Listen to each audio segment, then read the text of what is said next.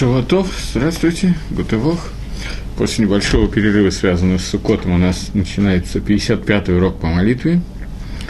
И поскольку мы, в общем, обсудили, если я правильно помню, Тфилот Шабата, молитву Шабата, то сейчас давайте поговорим о молитве, которая ходит в абсолютно все молитвы, а именно о Кадыше. Меня просили, чтобы я немножко разобрал Кадыш, насколько я так вот могу, в двух словах попробуем это сделать. Вначале, где читается Кадыш? Законы Кадыша. Кадыш считается всегда только Басара, в месте, где есть 10 человек. Если нет 10 евреев, то нельзя читать Кадыш. Э, к душе тоже, когда есть 10, то говорится к душе, когда нет 10, то к душе не говорится. Есть такая, э, такой, такая гемора, фактически, да, это гемора в трактате Сота, где гемора говорит – Алма Амай Камикаем, на чем держится мир, а к душе Десидрова Амин Ишмирабова, Шелька Дагодата. К душе э, Десидра, мир стоит на к душе Десидра, к душе, которая говорится Кеседр, к душе, которая говорится в Седре, и на Амен и Шмираба, который мы отвечаем в Кадыше на Агоду. Хазар установили, что когда евреи учат Тору, то если мы учим Агоду, именно Агоду, почему именно Агоду, а не Галоха, я сейчас не буду обсуждать, если мы учили Агоду, то после того, как мы сказали слова Агоды, есть 10 человек, то говорится Кадыш. И Амен и Шмирабал, который говорится в этом Кадыше, на этом стоит весь мир. Теперь, э, где читается кадыш во время молитвы? Это один кадыш. Есть кадыш, который читается во время молитвы, и во время молитвы кадыш читается несколько раз. Э, в некоторых синагогах его читают чересчур много раз, но стандартный кадыш первый. Э, после утренних брахот и э, до Псукейда Зимра, до Мизмар Шинхарука Дабайт говорится кадыш Дарабон, поскольку там есть небольшой кусочек Агодаты. После этой Агады читается Кадыш Драбону, первый Кадыш. Второй Кадыш считается перед Цикейдой Зимера, Кадыш и Том. Третий Кадыш считается после Цикейдой Зимера перед Шмах, Отцы Кадыш. Потом после э, Кадыша, после Тахнуна считается еще один Кадыш, тоже Хаци Кадыш. И после э, и после, и читается после чтения Торы, если в дни, когда читается Тора, когда не читается Тора, и когда читается Тора. После Ашри Увала читается Кадыш Шалем, Кадыш Тискабр, после этого, после Алейну читает Авель Кадыш, после Шир Шильем читает Авель Кадыш, и после э, Энка Лакейну читается Кадыш Драбон. Это Кадишин, который читается каждый молитву Шахрис, молитву, остальные молитвы есть еще добавочный Кадишин. То есть, суть это, Кадыша в том, что он читается между двумя различными частями молитвы. Между утренними бракот и псукейда зимра, между псукейда зимра и шма, между шма и шманаэсра вечером, утром не читается, после шманаэсра и так далее. Между разными частями молитвы Рабону установили нам говорить кадыш. И установили это, тфилу кадыша установили на, не на иврите, а на другом языке. На языке, который называется арамит, арамейский язык. И вот на этой нукуде мы вначале остановимся. Почему кадыш – это единственная твила, которая установлена на арамейском языке?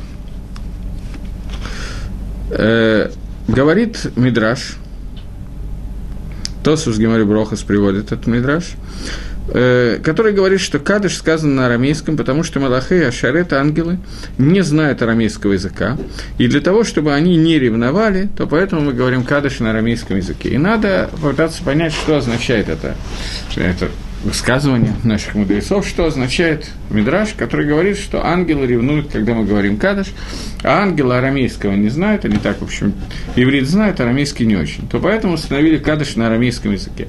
Дерих это не имеет отношения именно к кадышу, но существует махлоки с решением, э, что означает, что ангелы не означают, они знают арамейского, а то, что они не знают арамейского, это сказано Мифураж. А про остальные языки есть мнение, что они не знают арамейского, и тем более остальные языки. Есть мнение, что арамейского они не знают, но другие языки они знают.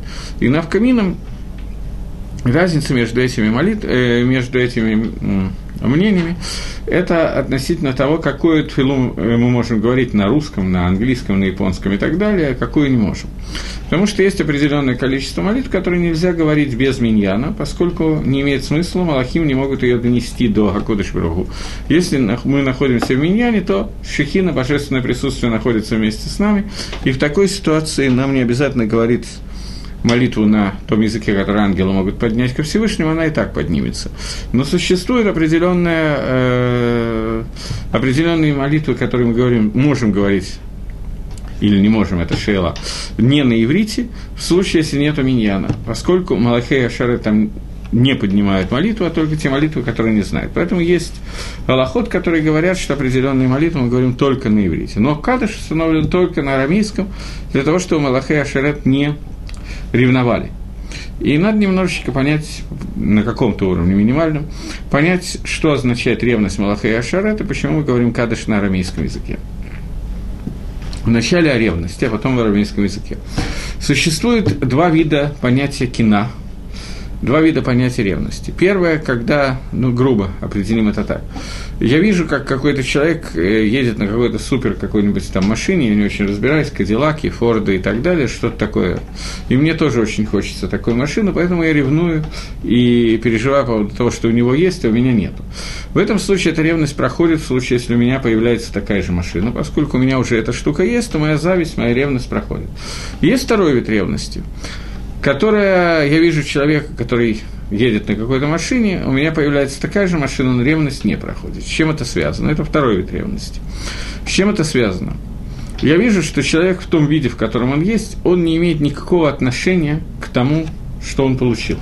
Поэтому я ревную то, что у него есть такой маамат, такой уровень, несмотря на то, что это никак не ПГ, это не связано с тем, что у меня нету или есть этот уровень. Я ревную за то, что он к этому не относится, и тем не менее он становится таким человеком. На каком-нибудь примере это можно представить очень легко. Какой-то, несколько есть ученых, и э, зав. лаборатории выбирается назначается какой-нибудь совершенный дебил, который, в принципе, не, не то, что к науке не имеет отношения к технике, но просто с трудом знает таблицу умножения и так далее, но путем каких-то интриг он становится за лабораторией. Ему завидуют люди. И когда какой-то ученый получает должность заведующий соседней лаборатории, у него эта ревность не проходит. Потому что он знает, что этот Вася, который стал э, заведовать лабораторией, не имеет никакого отношения к науке. Поэтому он ревнует как бы за науку. Когда мы говорим о ревности Малаха и Ашарет, мы говорим о, второй, о втором виде ревности. Речь не идет о том, что Малаха и Ашарет переживают, что вот мы, люди, говорим кадыш, а они, Малаха и Ашарет, не могут сказать кадыш. Об этой это не идет речь. Малаха и Ашарет – это бриет, творение, не знаю, как их назвать, творение, которое находится на совершенно ином уровне. С одной стороны, душа человека намного выше, чем душа ангела. С другой стороны, пока душа человека находится в теле, мы находимся много ниже, чем Малах. Малах, его единственная функция – это служить Якодыш Барагу, служить Всевышнему.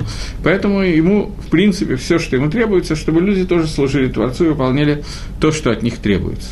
Но в тот момент, когда мы говорим здесь в Нижнем мире из Гадельва, из Кадеш и Рабо, говорим Кадеш, к которому, как видят Малахай Ашерет, мы не имеем никакого отношения, то им это обидно, и они могут ревновать. Поэтому Кадыш дан на арамейском языке, к которому Малахай Ашерет не, имели, не имеет отношения, для того, чтобы они не знали, не могли перевести, не могли уловить то, о чем мы говорим, для того, чтобы не возникла эта ревность.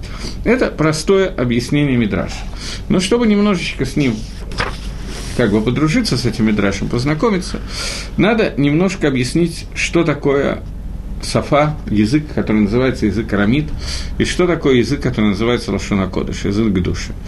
Это две разных части ров молитв, большая часть филот, который мы молимся, и, естественно, молимся не на арамейском, а на иврите, на Лашона Кодыш, не на иврите.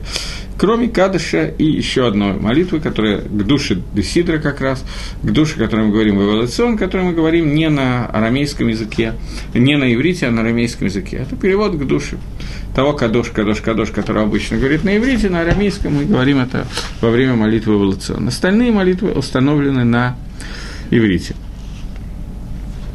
Немножечко займемся этими двумя языками. Прежде всего, я хочу обратить ваше внимание на Гемору в трактате Могила Дафтет. Гемора говорит, что арамейский язык был дан на Синай, на горе Синай. Единственное, что значит арамейский язык дан на горе Синай, что имеет в виду Гемора? Гемора говорит о том, что Таргум Анкелус, существует перевод Анкелуса на арамейский язык, и существует такой мингак, обычай, заповедь, трудно даже определить, что это такое точно, когда мы обычно по шабатам это делаем, мы читаем два раза недельный отрывок и один раз э, перевод на арамейский язык.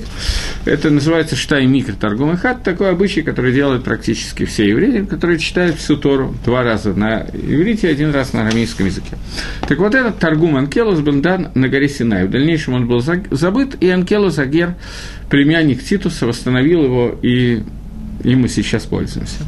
Но сам язык арамид и торгум арамейский язык был дан на горе Синай. И в Торе, в одном месте, правда, но в Торе встречается э, два слова на арамейском языке.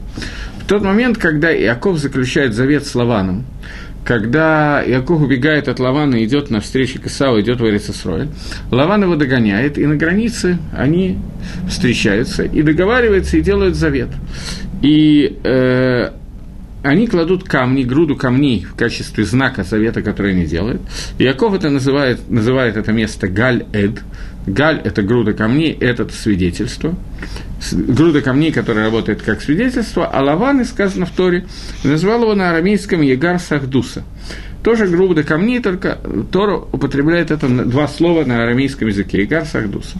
Это единственные слова не на иврите, которые встречаются в пятикнижии, которые нам дано Маширабейну.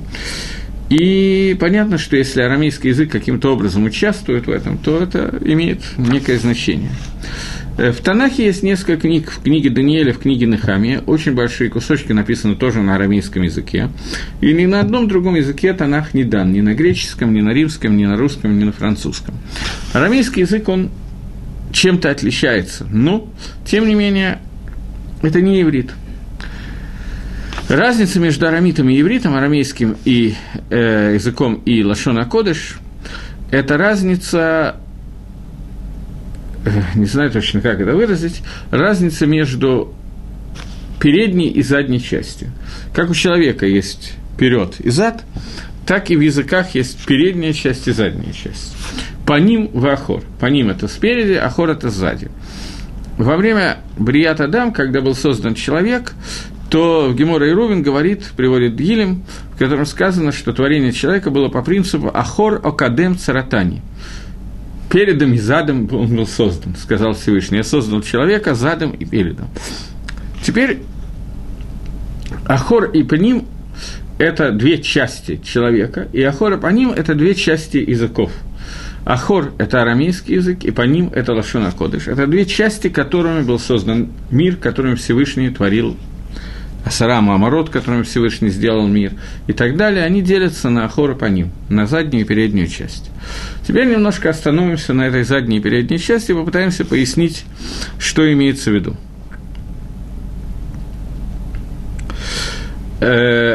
Вообще нужно понять, что такое язык как таковой, в принципе. Мы обозначаем какими-то словами какие-то вещи. Это называется стол, это называется стул, это стул на нем сидят, это стол на нем едят и так далее. В принципе, что такое язык? Люди договорились, что какое-то сочетание каких-то букв будет обозначать такой-то и такой-то предмет, такое-то, такое-то сочетание, такой-то, такой-то глагол и так далее. Это во всех языках, кроме языка иврит, кроме языка лашон кодыш, это действительно так. Договоренность между людьми о том, как обозначить какие-то предметы, это понятие языка. Когда мы говорим о языке лашона кодыш, то это не так. В лашона кодыш каждый название, имя каждого предмета означает его сущность, означает его магут. Магут на иврите – это сущность. Что имею в виду? Когда был создан Адам и решен, это недельная парша, которую мы читали только что, Берейши из Бара и Лаки, вначале сотворил Всевышний небо и землю, то мы читали о том, как Адам дал имена и названия всем животным и всем предметам. Всевышний э, провел перед Адамом всех животных, и он назвал каждому животному свое имя, и так как он его назвал, тем именем оно и стало называться. Адам решен смотрел в корень существа этого предмета, и имя, которое он давал, это означало «магут», суть предмета. Когда он говорил на иврите, что лев – это арье, то это обозначало суть того понятия, которое называется арье, и все остальные животные то же самое. Э, Маамар, Маамар – это речение Всевышнего, когда Всевышний творил мир. Любой Маамар, которым он был создан, это соединение предмета, который создавался Творцом, сути, сути этого предмета с верхними мирами. И вот это вот соединение, это является сущностью предмета. И это то, что видел Адам Решон, это то название, которое он давал. И тем самым он соединял то, что находится в нижнем мире, то, что мы видим, с его макарот, с его источниками в верхних мирах. И так далее. Когда мы видим человека и смотрим на человека, мы можем смотреть на человека сзади и спереди. Ну, сбоку тоже, но меня сейчас интересует сзади и спереди. Когда мы смотрим на человека сзади, мы можем его узнать и сказать, что впереди нас идет Рувен, или впереди нас идет Шимон, или впереди нас идет Вася, или Петя, или Маша. Когда мы смотрим на человека спереди, мы тоже узнаем этого человека, но кроме того, что мы его узнаем, мы видим сущность его. По ним лицо, по ним это передняя часть человека, а хор – это задняя часть человека. Когда мы смотрим сзади, мы можем узнать человека и знать, кто это. Когда мы смотрим спереди, мы видим лицо человека, мы можем определить настроение этого человека. Смеется он или плачет, болит у него зуб или, наоборот, все хорошо, поссорился он с женой или в данный момент играет с ребенком и так далее. Когда мы смотрим сзади, всего этого не видно. По ним передняя часть – это слово «лицо», по ним. По ним происходит от слова «пним». «Пним» – это внутренность. Лицо человека определяет его суть, его внутренность. Также, когда мы даем какое-то название предмету, вещи, человеку, то, что мы описываем, когда мы даем это название на арамейском языке, мы даем это название, которое говорит нам о том, о чем идет речь. Но когда мы говорим об этом же на иврите, то мы входим в сущность и объясняем, о чем идет речь дотрагиваясь до пнемиюта, до внутренности этой вещи. Есть такое предложение в Торе, которое было несколько недель назад, оно читалось, когда Машир Абейну попросил а, Всевышнего «Ирени эт квадеха» – «Покажи мне свой ковод», что такое «покажи мне свой ковод», когда попросил Всевышний? Когда Амисраэль сделал Эгель Загав, сделал золотого тельца, то после этого Маширабейну молился Всевышнему о том, чтобы Гакодыш Барагу простил народ, который сделал этого тельца. И Всевышний, э, когда Маширабейну э, молился Всевышнему о прощении, он употребил заслуги Авраама, Ицхака и Якова. И Акодыш Барагу простил Амисраэль, но сказал ему, Маше, ты думал, что когда ты упоминаешь заслуги Авраама, Ицхака и Якова, то ты использовал самое большое оружие, которое у тебя есть, скутовод, награда отцов. Это не так.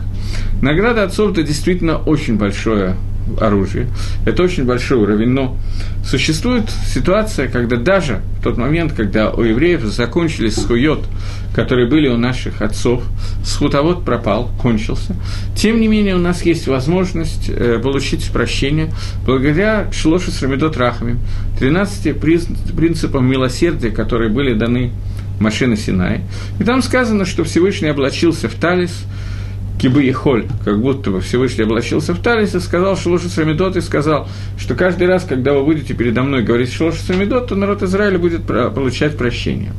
Когда Маше понял, что он находится в таком, на таком высоком уровне, что это эт-рацион, время угодное Всевышнему, он попросил Всевышнего Тиреля от Квадеха, покажи мне твой ковод, раскройся мне.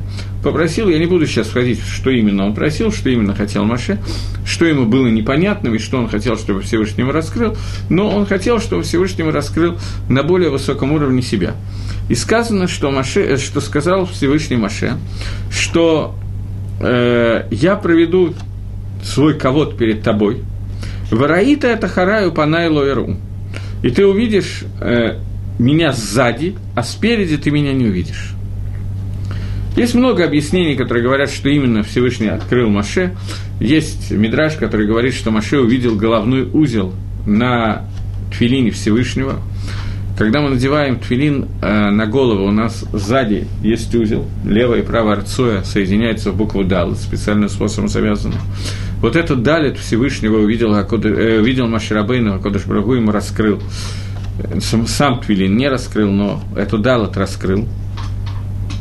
Но то, что меня сейчас интересует в этой истории, это Пируш, который дает комментарий э, под названием «Спор», но он пишет.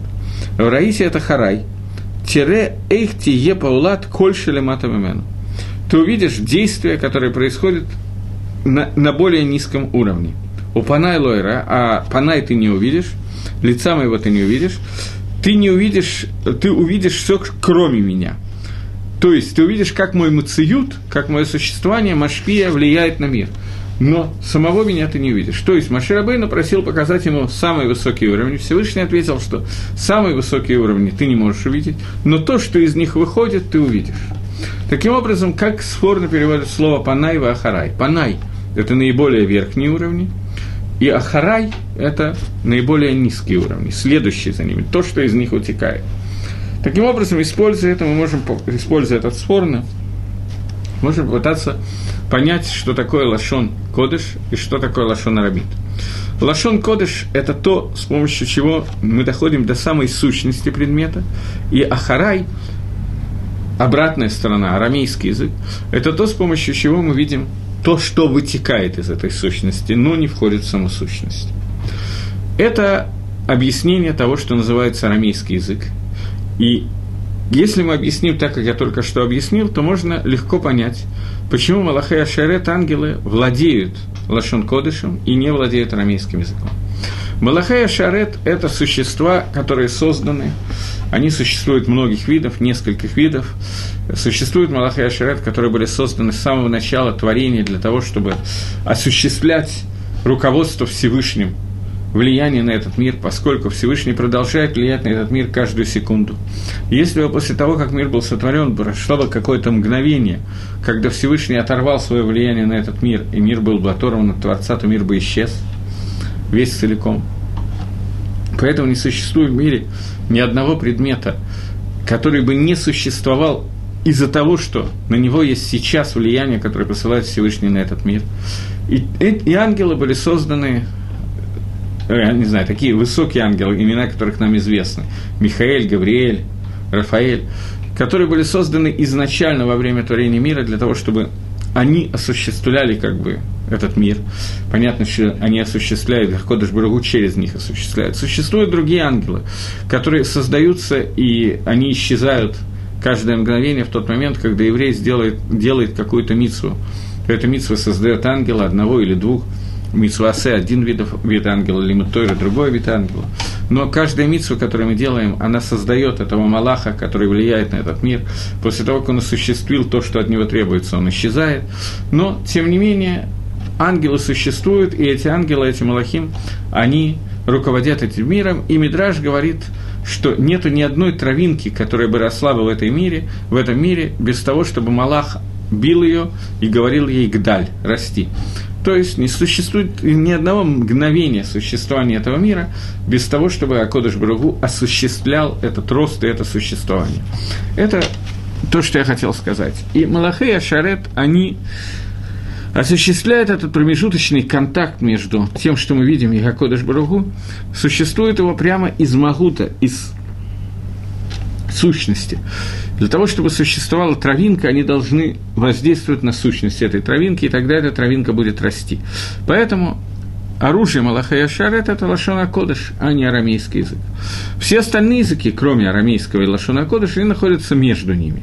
Арамейский язык, он ахор, он находится сзади, то есть он отражает то, что выходит из корня, но сам, не затрагиваем самого корня. Остальные языки, есть мнение, что они находятся еще ниже, что они даже этого не отражают.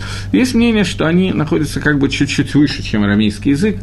Они э, имеют некое отношение к сущности, но это не лошона кодыш, это не, не отражает саму сущность, но это не ахор, это не затылок, это не обратная часть. И в связи с тем, что я сейчас сказал, мы уже можем подойти к тому, чтобы обсудить, что такое кадыш и почему кадыш составлен на арамейском языке, то есть на языке, который таца, результат без сущности, не входя в сущность, не входя в понимание. Теперь мы попробуем э, пытаться это разобрать.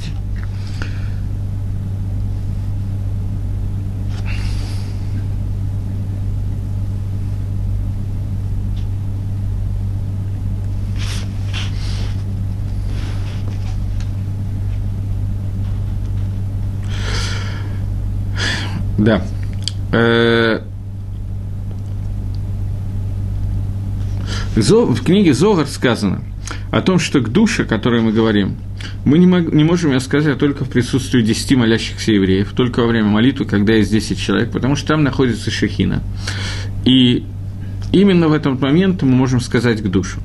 К душе, которая говорится на арамейском языке, может быть сказано без миньяна. И мы читаем Ивлецен, молитву, которую мы читаем, где сказан текст к душе на арамейском языке, мы читаем э, ее без миньяна, и она не требует миньяна совсем. Э, кадыш, почему это так происходит? Потому что к душе говорится на иврите, поэтому нужна шехина. Э, к душе, которая говорится на арамейском, в этом не, не нуждается в миньяне. И вопрос, который возникает, что кадыш, который мы говорим на торгуме, на, на языке арамита, почему его нельзя говорить баихидус? Зогар дает ответ, я зачитаю этот ответ, и потом попытаемся немножко его понять. Тирец зо, шалидейша акадыш намар был шана ситра охра, арамит – что поскольку Кадыш, я читаю Таргум Зогар, Зогар написан на арамейском языке как раз, поэтому зачитывать его на арамейском языке не имеет никакого смысла, это довольно трудно, трудоемко перевести, там трудно арамейский. Но здесь у меня есть э, торгу, этот кусочек Таргума Зогар на иврит. Аль-Едыши Акадыш Намар был Шана Ситра что по связи с тем, что Кадыш говорится на языке Ситра Охра, обратной стороны, Ситра Охра – это Яцаргара, то, что создано для того, чтобы у человека была свобода выбора, и то, что создано для того, чтобы путать человека, и человек мог бы выбрать зло. То есть сторона зла, наверное, так это надо. Другая сторона, дословно перевод. И поэтому из-за того, что кадыш сказан на языке ситраохра, то есть на арамейском, поэтому нишбарим коль хайлатейга шель ситраохра. Поэтому я одновременно смотрю в текст на арамейском, здесь этот текст давка очень легко переводить, обычно это тяжело, но здесь легкий текст. Поэтому этот кадыш разбивает все войска Ситрохры. И тфилот, который мы говорим между Кадишем, они услышаны Всевышним. И квод Хашем Аллах, и слава Всевышнего наполняется весь мир. Э, и поскольку Кодыш Барагу кводом Гакодыш Буро наполняет весь мир, поэтому ее нельзя говорить без десяти. Э,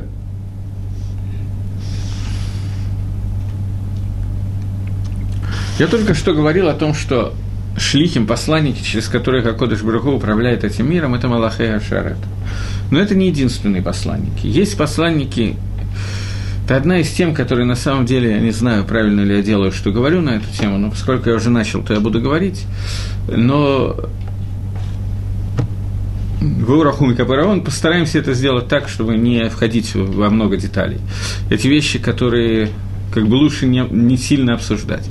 Но поскольку меня попросили говорить о Кадыше, я не знаю, что еще можно сказать о Кадыше, кроме этих вещей, как иначе его объяснить, то, наверное, мне надо это сделать.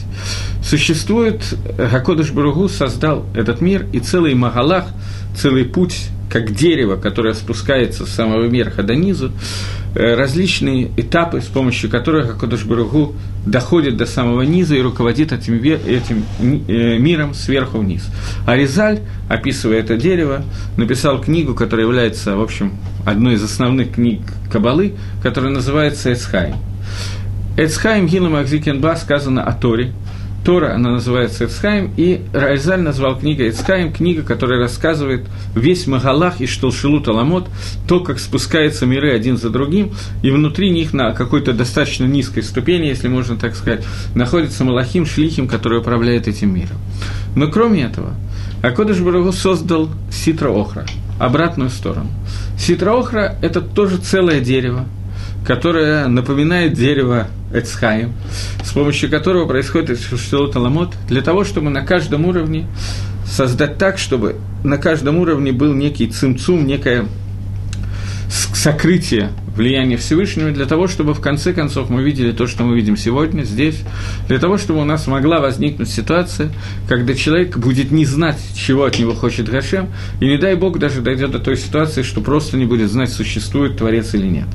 Таким образом, мир как бы параллельно а Кодыш Брагу управляет миром через две структуры. Одна из этих структур – это Ситроохра. Понятно, что управляет по-разному и так далее, но это как раз то, во что я не буду входить. Но, тем не менее, Ситроохра обратная сторона, созданная Творцом для двух вещей. Для того, чтобы у нас была свобода выбора, для того, чтобы мы могли ошибиться и прийти к ситуации, когда мы скажем, что нету Творца и мир, он существует сам по себе. Мы знаем, что эта идея увлекла последнее время очень много народу, и бороться с ней очень тяжело, и на все аргументы по поводу существования Всевышнего находятся другие контраргументы. Немножечко до того, как возникла идея атеизма, она сравнительно новая идея. Когда не было так, того, чтобы люди представляли себе, что они владеют весь ми, всем миром и так далее, и что нету Творца. Тем не менее, существовала идея Авойда Зоры и идолопоклонничества и т.д. Ецархара, она существует, существует в самых разных видах. И нужно это, во-первых, для того, чтобы у человека была свобода выбора, потому что если нет свободы выбора, то нет понятия, которое называется авойд. Работа, служба Всевышнему. Мы созданы, этот мир, это мир авойды, для того, чтобы мы делали какие-то действия для того, чтобы существовали мицвод, для того, чтобы существовали мицвод, невозможно, чтобы существовали мицвод и не существовал авирот, отсутствие мицвы – это авейра и так далее, поэтому они должны существовать для того, чтобы мы здесь, в Нижнем мире, осуществили свой выбор. Это первое, для чего существует вся структура Ситроохры. И вторая вещь, для которой она существует, это для того, чтобы у нас было наказание, оныш, который мы получаем за авейру, для того, чтобы путем этого оныша, путем принятия этого наказания мы могли бы очистить себя от тех оверот, которые мы сделали, и прийти к состоянию, которое называется к душе, святость, тагара и так далее. Поэтому один из мидрашим, который такой очень известный мидраш, я думаю, что я его уже приводил, мидраш говорит э, на Парша Берейшис, что Вейрей Лаким Эдгаор Китов, и увидел Всевышний свет, что он хорош, говорит мидраш Тов – это Ганеден – Тов миот – очень хорошо, это геном. Геном – это то, что дает возможность исправить какие-то ошибки. Для того, чтобы была возможность такое сделать, существует целая система Малахим Ситроохра и целая система структура Ситроохра, которую назовем для того, чтобы не входить в детали, как она и как построена, и так далее, назовем ее клепот, в которых клепот – это как оболочки, в которых погряз этот мир, и мы с вами тоже, из которых мы должны постепенно выбираться – когда мы говорим «кадыш», мы говорим его таким образом, что он позволяет нам разрушить эти клепот и сделать берур, выбраться из этих клепот. Поэтому кадыш должен быть сказан именно на арамейском языке. Потому что арамейский язык – это язык, который относится к ситрёхре, относится к этим клепот. Он как бы есть то, что называется ахор. Существует цад по ним и цад ахор. Я, когда начинаю говорить на эти вещи, на эти темы, вот сейчас я говорю, я совершенно не уверен, что я выбрал правильный нусах и правильно это сделал, но если я что-то сделал неправильно, то вы меня уж, пожалуйста, простите, я закончу то, что я хотел сказать. И мы говорим о том, что есть паним и ахор. Паним – это лашуна кодыш, ахор – это арамид. Паним – это вне, внутренность, это передняя сторона, и ахор – это задняя сторона. Ситра охра, она так и называется обратная сторона, дословно. Поэтому язык арамид, он относится к этой обратной стороне. Он описывает то же самое – тоже к душу, тоже святость Всевышнего, ту же службу Всевышнего, но с обратной стороны. Обратная сторона – это сторона клепот. Для того, чтобы разрушить эти клепот, к ним надо прикоснуться. Поэтому своим кадышем мы к ним прикасаемся. Теперь вопрос, который здесь возникает, как это связано с молитвами и почему кадыш является вставкой в молитву. Для этого на секундочку мы оставим понятие тфилы и оставим абсолютно все и поговорим на такую тему. Э, есть понятие ребенка и взрослого человека. Катан вагадоль. Чем отличается ребенок от взрослого человека? Я понимаю, что есть много различий, но я хочу сейчас какое-то одно различие. Я думаю, что вы согласитесь, что это различие присутствует. Э, ребенок называется катан в возрасте одного дня, одного года, десяти лет и так далее. Его катнус, его младенчество, его понятие катан – одно из его определений – это такая вещь, если у кого-то из тех, кто меня слушает, есть дети, то они сразу меня поймут, а те, у кого нет дети, тоже на самом деле поймут довольно легко. Если вы когда-то наблюдали по поводу того, как ребенок хочет конфетку или хочет чего-то, что есть у другого ребенка, мячик не имеет значения. И вот он хочет сейчас этот мячик. И он начинает объяснять, что это мячик Машеньки, не надо у Машеньки отнимать мячик, потом мы тебе купим еще что-то и так далее. Э, разговор в пользу бедных, как со стенкой. Ребенок, в принципе, не в состоянии понять, что существует кто-то, кроме него. Он рождается в качестве ребенка. Изначально для него нету никого, кроме него. Ему болит живот, он кричит, э, еще что-то, он тоже кричит, он хочет кушать, он кричит. Единственная реакция, которая у него есть, когда он родился, на все что угодно он зовет, кричит, потому что мне надо. Все. Через какое-то время ребенок обнаруживает, что, оказывается, кроме меня существует мама. Это позитивное явление – папа тоже хорошая вещь. Еще через какое-то время ребенок начинает понимать, что мама и папа, они, оказывается, могут что-то разрешить, а что-то не разрешить. Это уже ребенок становится немножко старше, он уже почти годоль. Он уже понимает, нельзя, можно, какие-то совершенно фантастические вещи. Изначально всего этого нету. Если только я хочу, значит, мне сейчас немедленно это надо. И больше ничего. Это нормальное состояние катана – Состояние, когда ребенок немножко гадоль, это состояние, когда он начинает лейтхашев считаться с окружающей средой. У него начинают возникать какие-то мысли по поводу того, что существует не только он, и он должен каким-то образом что-то еще с кем-то считаться. Но Почему он должен считаться? Только потому, что иначе меня накажут, иначе я, иначе я не получу, иначе мне не дадут и так далее. На самом деле Лемайса, он просто понимает, что его «я» должно каким-то образом сочетаться еще с чем-то.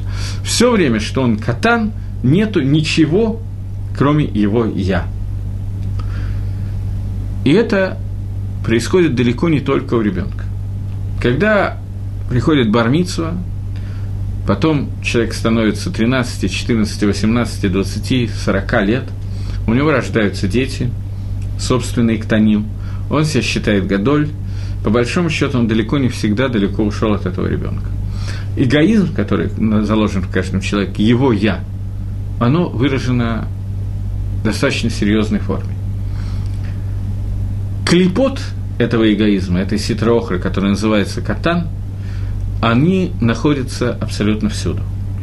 Для того, чтобы это понять, я хочу привести вопрос, который задал, я не помню, кто автор этого вопроса, я видел в книжке «Катан о Мингагейга», «Катан и его Мингаким», я видел от имени Хатам Софера, но я помню, что еще кто-то задавал этот вопрос. Вопрос такой. Когда ребенок рождается, говорит Гемора в Сангедрине, Гемора спрашивает, в какой момент Ецергора входит внутрь человека. Отвечает Гемора, что в момент, когда он выходит из мамы, вот в ту секунду, когда он вышел из мамы, у него входит Ецергора. Шинамар Гемора приводит посук, Убапетах хата сравец прямо у Петаха, Петах – это вход, в данном случае выход из мамы, находится хат, находится грех. Прямо с того момента, как он вышел из мамы, он соприкасается с понятием хет, в него входит Ецергора. Ецер готов, хорошее побуждение, не входит в ребенка до возраста 13 лет, до возраста бармицу. В тот момент, когда он стал бармицу, в тот момент к нему пришел Ецер готов. Настолько, что Ахроним задает вопрос. Последние комментаторы – задают вопрос, такой полушуточный вопрос, но вопрос, что есть закон, по которому поле, на котором кто-то сидел три года, это поле становится этого человека. Три, три года хазоки – владением поля определяет то, что теперь я становлюсь балим этого поля. Если три года, а тут не три, а 13 лет, Ецергора владел полностью телом ребенка, то когда ребенку становится 13 лет, каким образом Ецерготов может туда прийти и где оно помещается, как он может вытеснить Ецергору и войти туда. Ецергора уже полностью завоевал человека. Это вопрос, который я видел, задает несколько охронников. Один из ответов, что ломак зикимба на хасей катан, что на, на имущество катана нету хазока. Другой ответ, что Эцергора называется ксиль, мелых ксиль, сумасшедший, у сумасшедшего нету хазоки. Есть несколько ответов на этот вопрос, такие шуточные ответы. Но, тем не менее, вопрос задается. Ецергора начинает владеть человеком, когда он катан. И это вид Ецергоры, который называется катан. Так вот ее и называют. Это вид Ецергоры, который есть. И она остается с нами до нашей смерти, которая выражена в эгоизме, когда человек видит только свои нужды. Все остальное второстепенно. И это Ецергара входит в наш тфилот, в наши молитвы, и входит в очень большой степени. Когда мы начинаем молиться, и о чем молится человек? Человек молится о том, чтобы у него было здоровье, долголетие, богатство, лимутойр, все, что ему надо – он использует молитву в качестве средства для достижения своих нужд. Как ребенок, который кричит «а» в тот момент, когда он хочет, и мне не очень хорошо получилось, я давно не кричал именно этим нусахом, что ребенок плачет и зовет маму, когда он хочет покушать или чтобы его переодели и так далее, так мы обращаемся ко Всевышнему несколько раз в день, потому что нам нужна зарплата, нам нужны дети, нам нужно долголетие, у меня болит зуб и так далее, и так далее. По каждому из этих вопросов я обращаюсь ко Всевышнему, потому что как мне нужно, это и есть я. Это становится в какой-то момент икором тфилы. То есть не в какой-то момент, а с самого начала, как человек начинает молиться, это является икором сути его тфилы.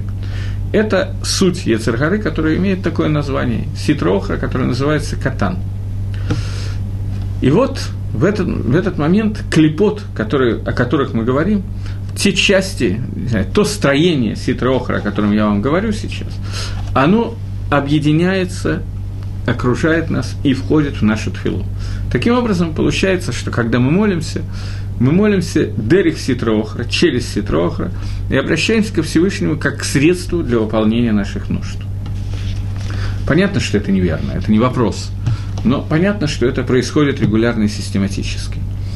Разрушить эти клепот, превратить эту тфилу, нашу молитву, в тфилу, которая имеет определенную цель, для этого создан кадыш – это и есть суть кадыш. Поэтому кадыш составлен на арамейском, потому что он должен разбить те клепот, которые, суть которых ахора, задняя часть, арамейская часть.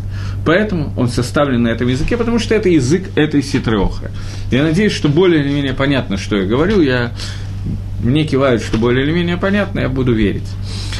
Потому что хочется поверить. Так вот, э, теперь нам надо увидеть а что должно являться сутью нашей тфилы? Очень интересно, что сегодня на уроке мне вообще не задают ни одного вопроса. Окей. Э, так вот, что является сутью нашей твилы? О чем мы действительно должны молиться? Я уже об этом, по-моему, говорил. Суть твилы, которой мы молимся, это идгалут, раскрытие Всевышнего себя в этом мире. Идгалут Малхут Шамаем в этом мире. Раскрытие того, что существует только один Акодыш Бругу.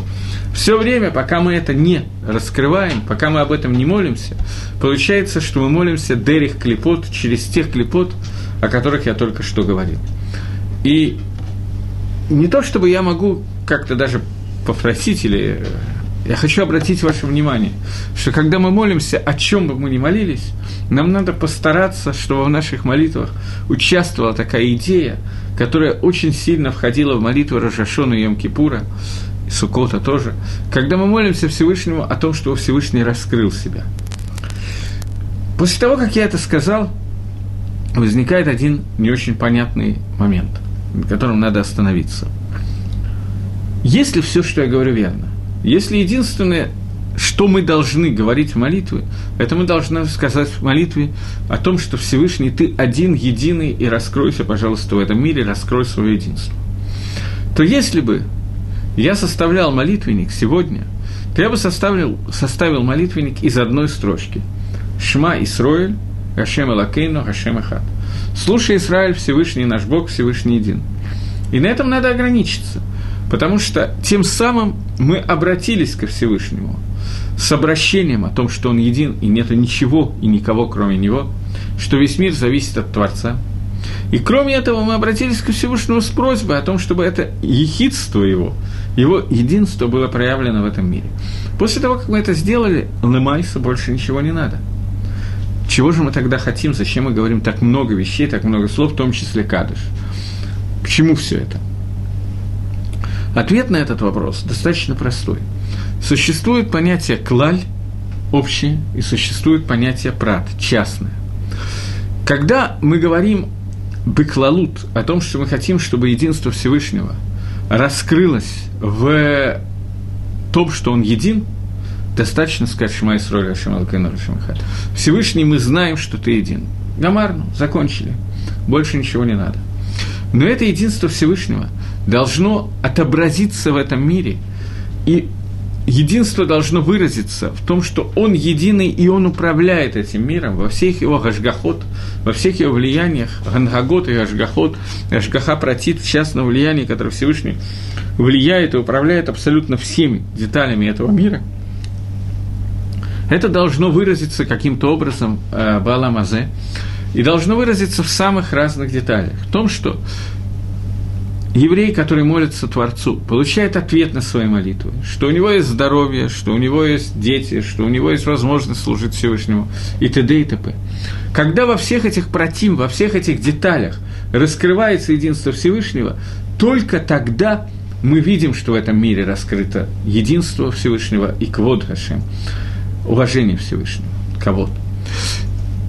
Был такой человек, которого наверняка слышали, Хофиц Хайм – сто процентов, что вы слышали об этом человеке. Так вот, Хофицхайм, он написал книгу Динейла Шангара «Законы дурного языка». И когда он написал эту книгу, то он в этой книге э, указал такую вещь. Э, он назвал книгу Хофицхайм. Книга посвящена законам Лошенгары о том, что можно и что нельзя говорить. Он назвал ее по названию Дгилем, Мигаиша Ховецхайм, кто человек, желающий жизни. Человек, который желающий жизни, он должен сур мира, васатов, цор лошанейха мира. Сур мира, он должен отойти от зла, сделать хорошо и сделать так, чтобы язык был э, закрыт от зла, чтобы язык не говорил ничего ра. И тогда он получит длинную жизнь. Вот Хавицкаем написал эту книгу, про эту книгу некоторые рабони высказывались. Книга достаточно интересная, сегодня она стала популярной. Изначально не, все, ни, ни в мгновение, ни в одно мгновение она была принята всем еврейским миром, но, тем не менее, она была принята. И вот Хафицкаем в возрасте очень молодом заболел. Заболел так, что врачи сказали, что он э, умирает. Хафицкаем обратился с молитвой ко Всевышнему. Он сказал о том, что если я сейчас умру, то будут говорить, что человек, который написал книгу Хафицкаем, книгу о том, как достигнуть продления жизни – этот человек умер в молодом возрасте. Это означает, что говорить Лошенгору можно, никакой проблемы нету, и все обещания, которые даны, все равно не выполняются, и так далее, и так далее, и произойдет Хилуль Рашем, осквернение имени Всевышнего. Всевышний ответил на его молитву. Хавицхайм выздоровел от той болезни, которой он болел, и прожил еще, не знаю сколько лет, но прожил больше ста лет в результате. Умер в очень пожилом 107 лет или 104 года, я не знаю точно, в очень пожилом возрасте умер Хавицхайм. И Хакодыш Барагу ответил на эту молитву, потому что Хавицхайм молился о том, что если я сейчас умру, то произойдет Хилуль Гашема, сквернение имени Всевышнего. Я думаю, что многие из нас тоже могут помолиться тем же Нусовым. Гашем, сделай так-то и так-то, иначе будет Хилур Гашем. Но на самом деле нас будет очень мало волновать Хилур Гашем. Нас будет волновать желание получить собственные блага через нашу молитву. То есть то, о чем я говорил. Будем обращаться ко Всевышнему как к средству для получения того-то и того-то. К средству удовлетворения своего катнута, своего детства. Не знаю другого слова на русском. Так вот, э, для того, чтобы Квод Гашем было проявлено в этом мире, оно должно проявиться во всех деталях, о которых мы молимся в 19 брахот Шманаэсра. Во всех 19 брахот Шманаэсра, 18 брахот и одна добавочная, это различные проявления Творца, которые, в которые наше поведение вносит бгам, и мы просим Гашема, чтобы этот изъян был ликвидирован. В тот момент, когда человек, который не знаю, любой из этих брахот, давайте возьмем Рафаэну, о здоровье. В тот момент, когда человек, который посвятил себя службе Творцу, он болеет, есть некий бгам, некий изъян в том, что извне это видится как недостаток Творца. И мы просим, чтобы Акодыш Бругу, что этот недостаток когда-то кончился. Что человек, который посвящает себя Всевышнему, чтобы он оказался здоровым, чтобы у него были все килим, все орудия для службы Творцу. Если мы действительно только бы об этом молились, и не внесли туда ту клипу, о которой я говорил, клипу Ситрохры, когда мы рассматриваем эту молитву только как часть того, что требуется мне, и поэтому я прошу Всевышнего, чтобы он мне дал и так далее, то все было бы хорошо. Но мы этого не делаем, у нас есть проблема. Кадыш служит для того, чтобы разбить эти клепот и обратить, поднять наши молитвы и обратить их как молитвы полноценные для проявления атрибутов Творца и воли Творца и так далее. Поэтому, с одной стороны, быклалут нам достаточно, в общем, нам достаточно сказать Шма Исроэль Хашем Алакейну Хашем Ихат. Но для того, чтобы это проявление того, что Хашем Ихат было проявлено в этом мире, нам нужно, чтобы оно было проявлено во всех деталях. Поэтому в молитву включены все детали, в которых оно должно проявиться. Когда мы доходим до деталей, мы, как я уже только что сказал, вносим туда свои проблемы, свои бгами и свою клипу. Поэтому Кадыш судит, создан для того, и говорится на арамейском языке, для того, чтобы мы могли проявить этот ихуд Хакодыш Баругу немножко другим путем. То есть, чтобы во всех протим, во всех деталях клепот были разбиты и проявился именно ихуд единства Творца. Для того, чтобы немножечко, немножко коснуться того, что называется клалю прат, общее и частное, я хочу войти в такую деталь, немножечко детальную деталь. У меня нету доски, я не могу написать, и я понимаю, что те, кто меня слушает, далеко не все видят, даже если бы у меня была доска, то поэтому я буду говорить, а вам придется попытаться уследить за этим. Основное имя Всевышнего – это имя Ют, потом Гей – потом Вав, потом снова Гей. Ют Кей. Обычно его читают как имя Гавая просто, от слова Лигьот. В имени Ют Кей содержится абсолютно вся информация Всевышнего. Другое дело, что мы не можем ее прочитать. Но вся информация, которую мы в состоянии были бы понять технически, она находится в этом имени Юткой Вавкой. Имя Всевышнего, которое одновременно поставлено во все времена, прошедшее, настоящее и будущее, глагол «быть», который поставлен во все времена, глагол «быть», который означает, что Акодыш Барагу есть, был, есть и будет, независимо от существования этого мира, и что он «мигавеет коля алам», глагол «быть», поставленный в побудительное наклонение, ефиль, что он делает так, чтобы мир существовал. Э, когда начинается разбираться это имя Всевышнего, то оно разбирается В всяком случае, Бакабола, например, ну, в общем, на самом деле, сегодня это уже не только Бакабола делается, Макор, это, естественно, Шифрей Кабола, Зохар, Аризаль, но сегодня это на всех уроках, кому не лень, все это объясняют, и это понятно, мы, иначе мы не поймем, о чем идет речь. Существует понятие, которое называется «милуй». Что такое «милуй»? Милуй имени Всевышнего. Имя Всевышнего состоит из четырех букв. Каждая буква имеет свой милуй. Например, буква Ют. Буква Ют – это десятая э, буква, ну, ют. Но когда мы ее э, записываем, мы ее можем лимолот, сделать, наполнить ее. Каким образом? Она состоит из буквы, как она читается, ют. Ют, вав, далет, ют. Ют, вав, далет – это милуй буквы ют. Таким образом, каждой из э, букв имени Всевышнего можно построить милуй. Букву Ют в милуй Ют Вав Далет, буква Гей в милуй Гей Алев, Вав, Вав Э, Ют Вав, э, и на самом деле Милуим есть несколько, я один из них говорю, и Гей это еще раз Гей, гей Алиф. Таким образом, получается, в Милуе э, количество букв, составляющее имя Всевышнего в этом Милуе, это 10 букв. 10 – это уже более серьезная цифра. Цифра 4, 4 буквы Всевышнего, в нее входит на самом деле абсолютно все.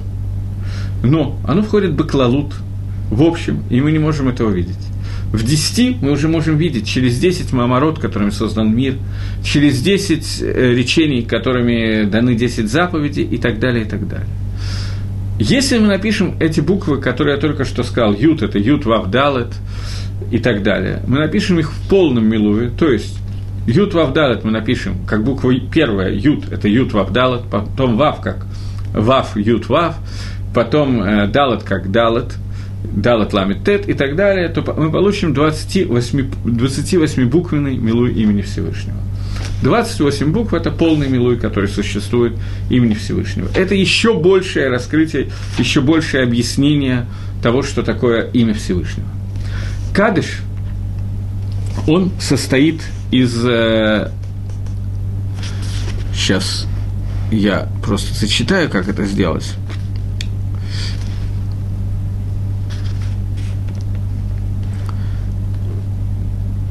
У нас есть сыруф, у нас есть сочетание трех имен Всевышнего, как мы их записали. Четырехбуквенного имени, десятибуквенного Милуя и двадцативосьмибуквенного Милуя. Вместе это, 2, это 42 буквы. Это 42-буквенное имя Всевышнего, которое мы читаем в Кабалат Шаббат, Анаба, Кох и так далее. От Иштабах до Изгалаль в Кадыше. Сейчас, секундочку. Нет, нет, нет, это дальше. Одну секундочку, одну секундочку.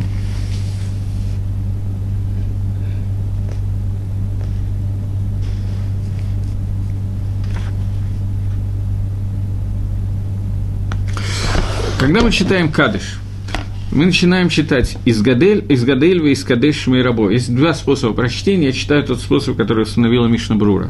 Из Гадельва, из Кадеш Шмейрабо. Потому что Мишна Брура считает, что э, из Кадеш – это первые два слова Кадыша, которые написаны на иврите, а не на арамейском. Остальная часть Кадыша написана на арамейском. «Будет возвеличено и освящено имя Всевышнего». Баалма ди бара в том э, мире, который ты создал. Кирасой ваимлих малхусой. Бейхон у Мейхону Вахайда Коль Бейс Исраэль Багалау Базман Кариф. Мы доходим до 28, э, до 28 слов, до того, как вместе с Иш, Амин и Ишмираба, которые мы читаем, это 28 слов, которые полностью включают в себя полный милуй, полный раскрытие вот того имени Всевышнего по буквам, которые я прочитал. Таким образом, что я хочу на самом деле сказать? Я слишком увлекся цифрами. А, что я хочу на самом деле сказать? Кадыш построен таким образом, что он раскрывает от общего к частному, и входит так же, как имя Всевышнего раскрывается через много букв, Милуим и так далее, раскрывает все детали. И от одной точки мы выходим и раскрываем, и видим Ихуд Гашема, раскрытие Всевышнего в разных местах. Также Кадыш, когда начинается со слова «изгадель», то есть «возвеличь», будет возвеличено и освящено Твое великое имя.